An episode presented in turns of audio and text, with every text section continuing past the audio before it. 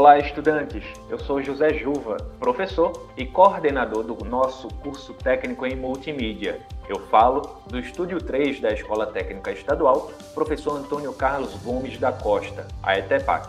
Este é o segundo episódio dos podcasts da disciplina de produção de áudio e vídeo do módulo de assistente de estúdio. Este episódio é referente à segunda competência: reconhecer as linguagens utilizadas nas produções de áudio, vídeo e web. Para tratar desse assunto, eu recebo mais uma vez a radialista e jornalista Juliana Almeida. Juliana, seja muito bem-vinda. Ah, é um prazer, Juva, é um prazer enorme falar com você e estar em contato aí com os alunos de Pernambuco. Um prazer enorme. Muito obrigada pelo convite. Juliana, no primeiro episódio, a perspectiva de nossa conversa foi mais histórica. A gente buscou pensar a evolução do áudio, do vídeo e da web, Agora, nosso foco é sobre o reconhecimento das linguagens utilizadas nas produções de áudio, vídeo e web. Você, você possui vasta experiência na criação de conteúdos para rádio. O que você considera fundamental para quem quer se aventurar na criação de conteúdos sonoros? Juva, eu sempre digo é, que a, a, linguagem sonora, a gente tem uma ideia falsa de que a linguagem sonora ela é oralidade. Né? Na verdade, a oralidade ela é apenas um dos elementos da linguagem sonora.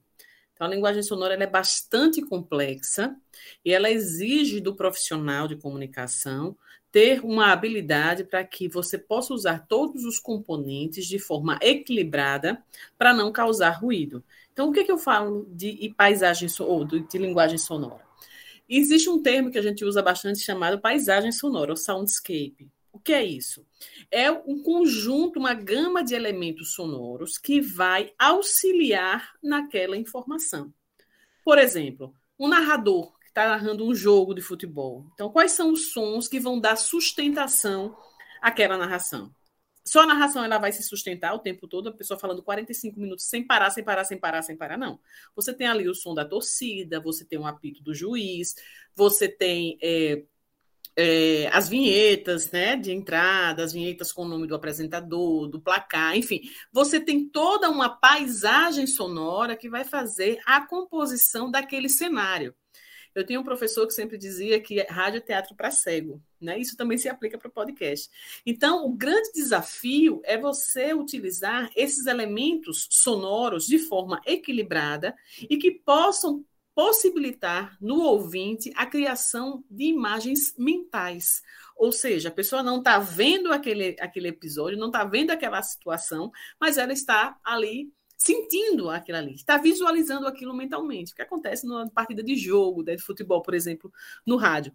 Então, existe esse universo sonoro que precisa ser muito bem explorado. É por isso que eu digo, Ju, é que todo mundo acha que pode falar em rádio, pode trabalhar em rádio, mas não é, não é bem assim. É preciso técnica, é preciso estudo, é preciso você conhecer bastante o meio e a recepção desse meio para que você possa fazer uma comunicação que realmente chegue ao seu fim, ao seu objetivo, né, com relação à linguagem, né, com relação à linguagem oral, especificamente, porque você tem que ter técnicas de como é que essa linguagem oral ela vai, vai chegar, ou seja, a questão da coloquialidade, a questão da vibração da voz, a forma como você vai narrar determinadas situações e toda a paisagem sonora, né, o soundscape, aquilo que vai estar de fundo, mas sendo fundamental para contextualizar aquele tema.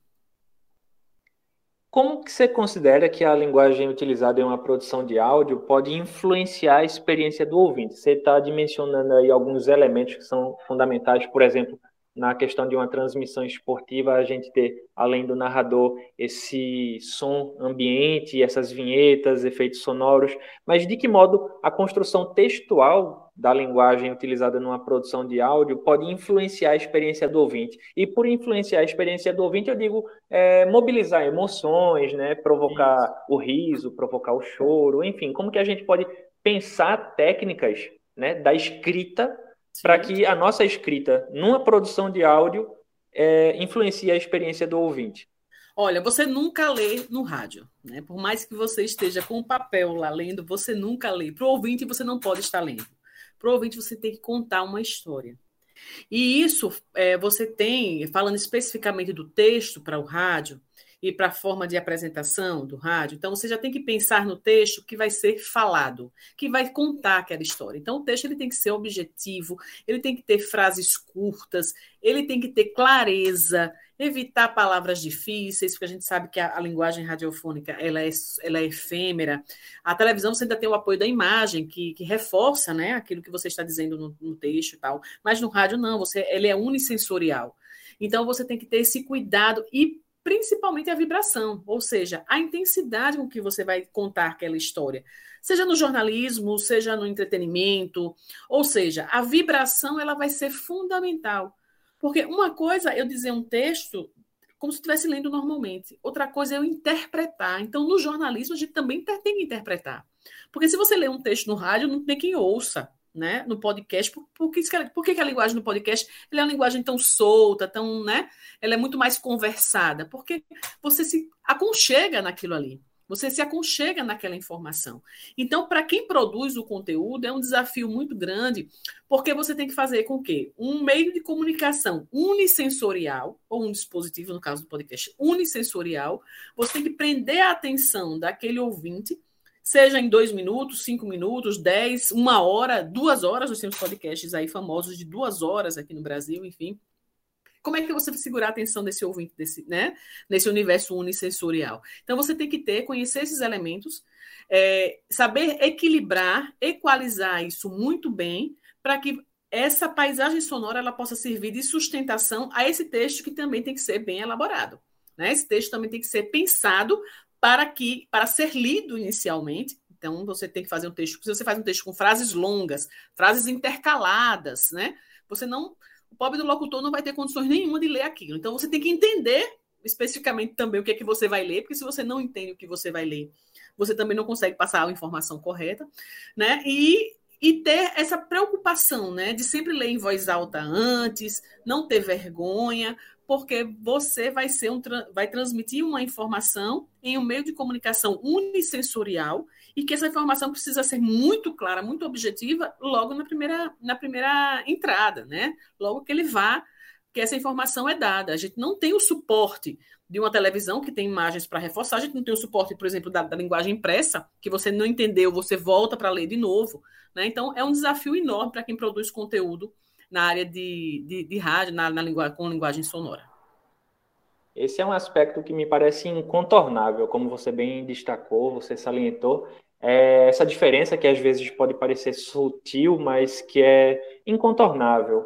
Não é ler, é dizer, é construir um texto para que esse texto seja dito, para que ele tenha fluência, para que ele seja uma fala e não seja uma leitura esquemática, algo robótica, enfim, feita de modo muito mecânico. E como você destaca, o rádio acolhe bem, e os podcasts talvez ainda mais, essa possibilidade de certo fluxo do improviso, da conversa, de um tom mais ameno, porque aí, claro, fugindo do, da amarra, digamos assim, de uma linguagem do jornalismo hegemônico, né, que vai colocar uns formatos já mais estabelecidos. Isso. E com relação ao vídeo, né, a gente está falando aqui das questões da linguagem utilizada nas produções de áudio. Quais seriam as diferenças é, em relação ao que é pensado como aspecto básico para a linguagem utilizada em produção audiovisual? Porque aí a gente acrescenta uma nova camada de informações e de possibilidades é, de recursos narrativos quando a gente insere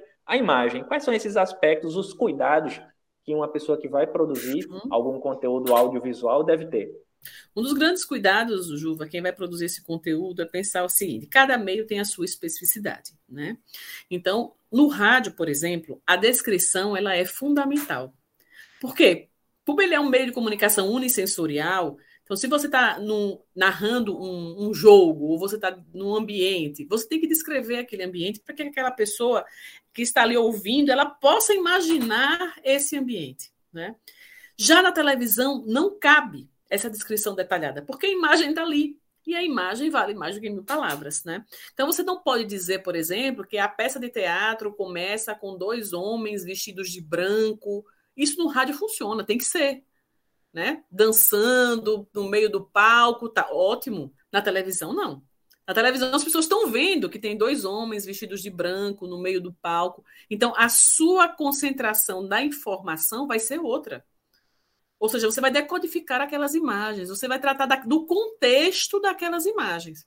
Não vai se pegar a descrições que a imagem já vai mostrar. Você não pode ser redundante. E essa construção ela é bastante complicada também, porque nós temos a tendência, e não é difícil você assistir uma reportagem, onde o repórter fica, fica narrando aquilo que já está se mostrando. As pessoas estavam sentadas no meio da praça, todo mundo está vendo que as pessoas estavam sentadas no meio da praça. Então, na, no contexto de uma linguagem audiovisual, você tem que dizer por que, que elas estavam ali sentadas naquela praça. Né? Então, tem que dizer aquilo que a imagem ela mostra, mas não diz. Que o, por isso que o nosso texto ele é fundamental na linguagem audiovisual, principalmente quando a gente fala de jornalismo. Então, é justamente você contextualizar aquelas imagens. Então, essa questão da descrição, isso é importantíssimo, né? Da redundância. Então, no rádio você tem essa liberdade, deve ter essa liberdade maior de descrever minuciosamente, quando necessário, determinada cena, determinada ação. E na televisão você não tem, a, já estão vendo aquilo ali, né? Então você tem que decodificar aquela informação de uma forma mais ampla. E, e também nós temos características que também são específicas em termos de, de, de escrita mesmo, né? de roteiro. Uh, o rádio e TV tem, tem duas características importantes que são parecidas, são, aí são juntas, a questão do lead, né? de você utilizar a informação sucinta. Por mais que no rádio você tenha até mais tempo, muitas vezes, para poder destrinchar melhor uma informação, a televisão o tempo é muito contado para tudo, né? Mas uh, o rádio sempre foi uma grande escola para a televisão. Sempre foi. Então, os grandes profissionais de televisão, no jornalismo especificamente, no, no, no esporte nem se fala, eles vieram do rádio. Né?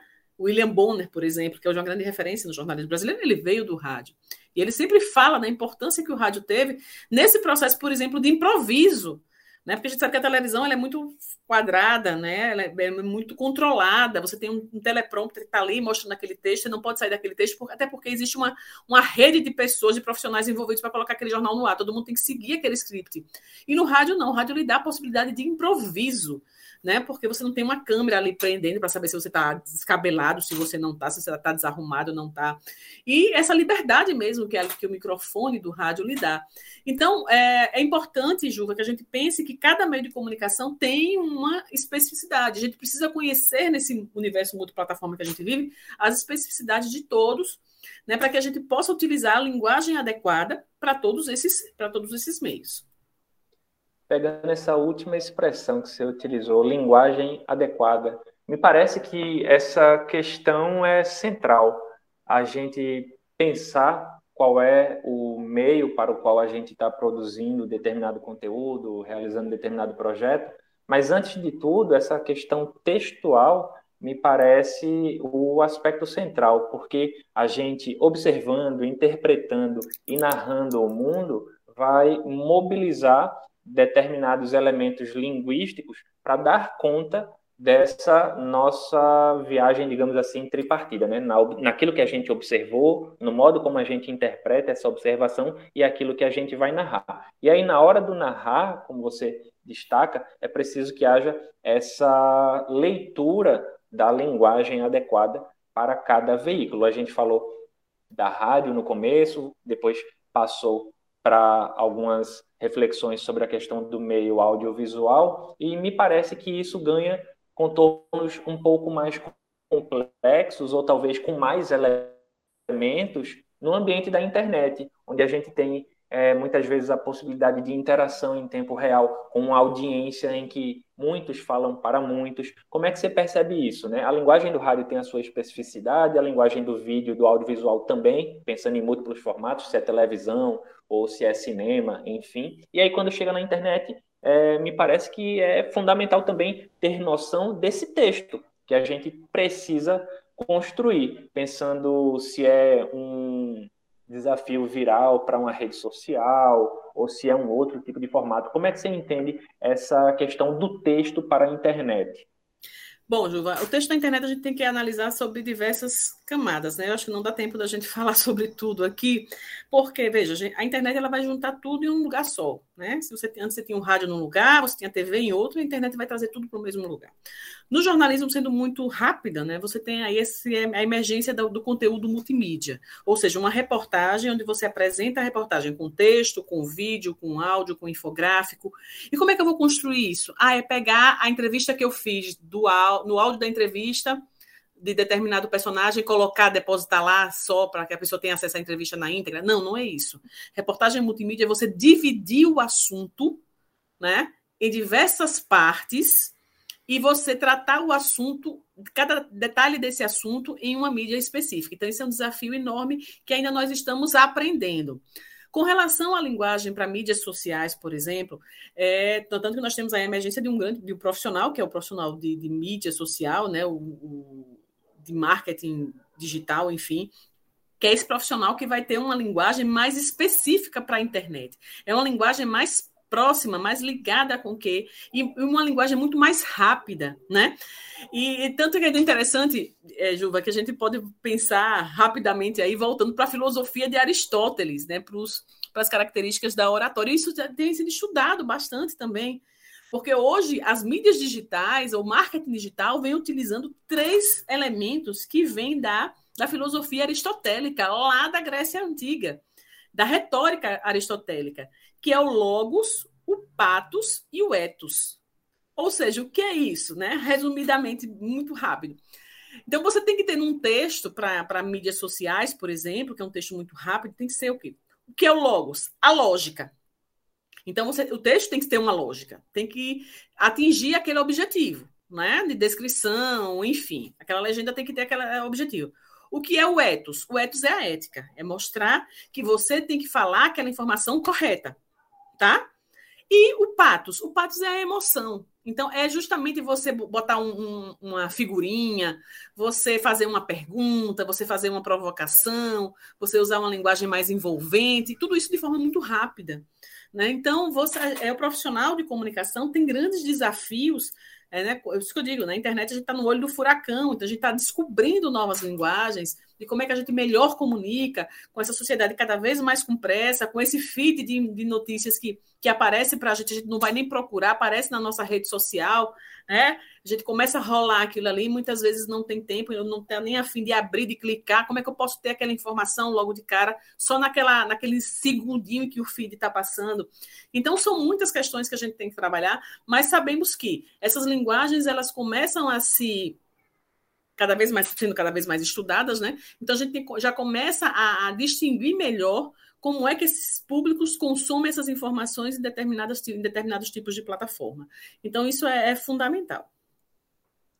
E há uma complexidade de fato muito grande, porque quando a gente vai pensar em aspectos relacionados, por exemplo, a algoritmo, né, questões que extrapolam o controle do produtor de conteúdo, porque aí tem a ver com as grandes empresas de tecnologia, é, essa questão da saturação de informações, né, big data, a gente tem muitos dados, muita informação e os conteúdos eles ficam disputando essa informação numa vertigem, numa aceleração, como você bem colocou, de uma sociedade que está hiperexcitada, né? Tem muitas informações vindo de muitos lugares e às vezes é preciso que apenas em alguns segundos determinado conteúdo, determinado produto chame, fisgue a atenção, por exemplo, de quem está apenas é, mexendo com o polegar na tela do celular, subindo indefinidamente a tela atrás de algum conteúdo que consiga fisgá-lo, que consiga fazer com que ele pare essa rolagem infinita para observar em alguma profundidade aquele conteúdo. De fato, como você coloca, são muitos os desafios para quem se dispõe a produzir conteúdo nesse contexto digital de convergência diática. E aí, quando você vai escrever os, os textos para produção de áudio e vídeo, mais especificamente, pensando de volta essa questão da linguagem, dos recursos que a linguagem nos permite? O que você costuma utilizar para criar essa conexão emocional com o público? Que tipo de truque, ou que tipo de técnica, ou que tipo de cuidado você costuma ter e que poderia compartilhar para os nossos alunos e alunas e quem estiver ouvindo esse nosso papo, essa nossa conversa, para também replicar e encontrar caminhos próprios? Então, é justamente investir na riqueza da, de possibilidades que essa linguagem nos, nos dá. Né?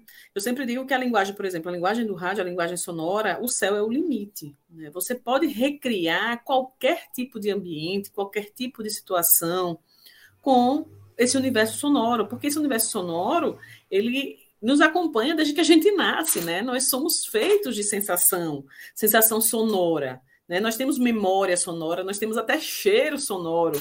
Né? As pessoas que ouvem uma música e, e, enfim, você, a gente tem isso de uma forma. A gente é formado na linguagem oral, como você bem falou, né, Giovana? Principalmente no outro, no outro podcast. Então, é investir na criatividade, nas potencialidades da linguagem. Não é apenas você trabalhar só com um elemento, eu vou trabalhar só com a oralidade. Não tem como, não funciona.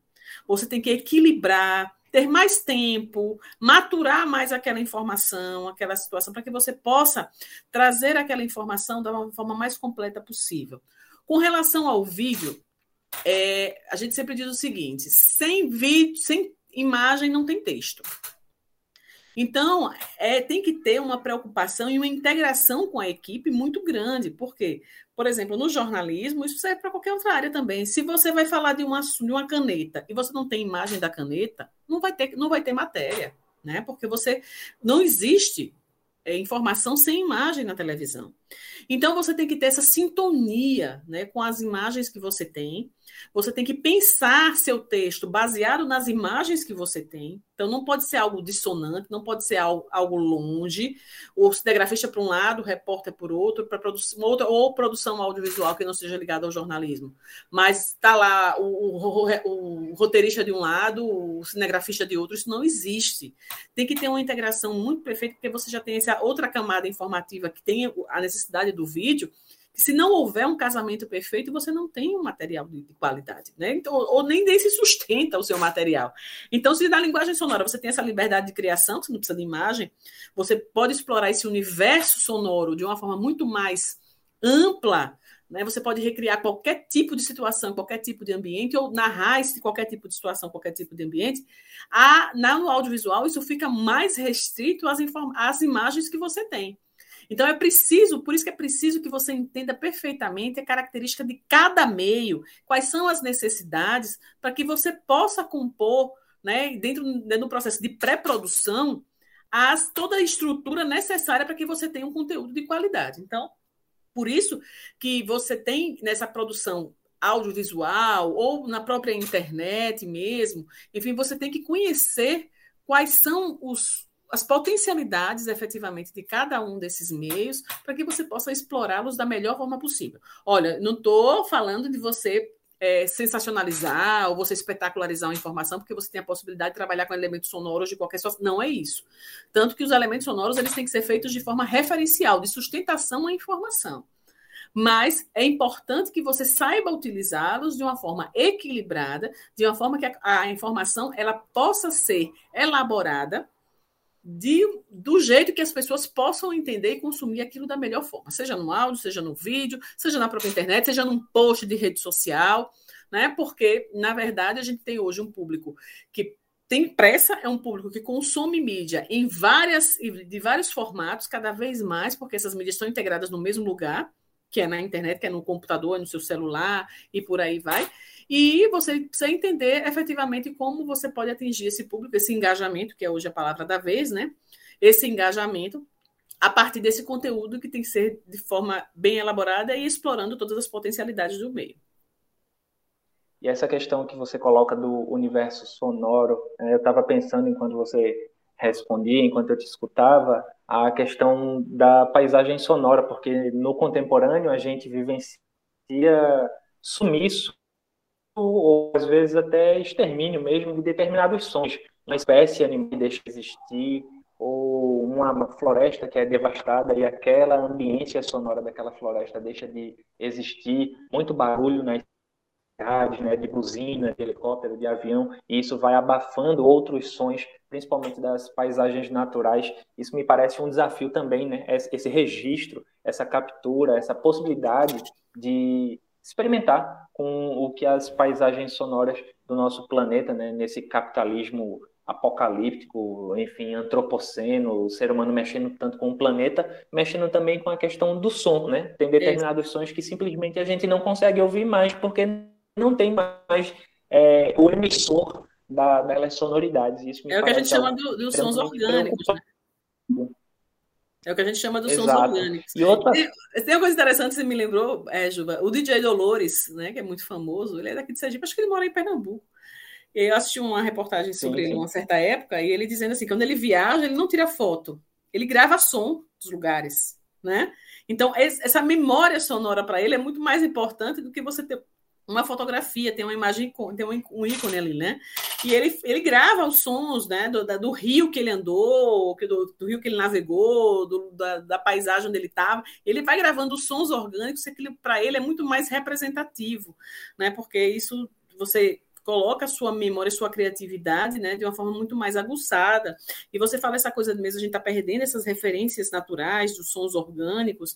É, o, o Murray Schiffer, que é o cara que que é um artista, é um artista canadense, ele que criou esse termo, né, soundscape, paisagem sonora, e ele propunha justamente isso, que as emissoras de rádio, elas começam, elas é, começassem a privilegiar mais os sons da cidade, né, mais aqueles sons mais orgânicos mesmo, porque a gente vive hoje uma sociedade muito barulhenta, e esse barulho, ele não é um barulho saudável, né, esse barulho de uma sociedade muito frenética, onde a gente perde muitas referências sonoras, que são fundamentais, né, para nossa na nossa formação enquanto ser humano, enfim.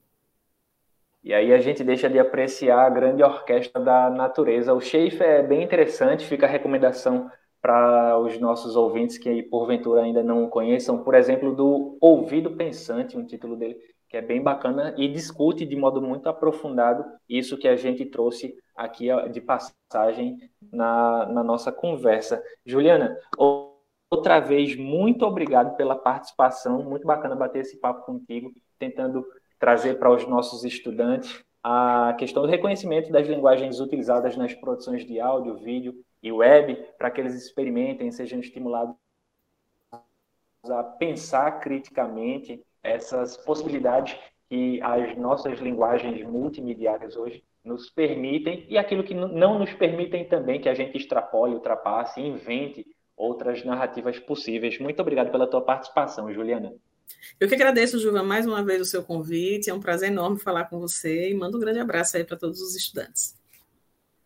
A gente vai terminando este segundo episódio dos podcasts da disciplina de produção de áudio e vídeo. Para acompanhar as ações do curso técnico em multimídia e da nossa escola, Siga nossos perfis no Instagram, arroba multimídiaetepac e arroba etepacEAD. E lembre-se de se inscrever no canal do EducaPE lá no YouTube. Um abraço e até o próximo episódio.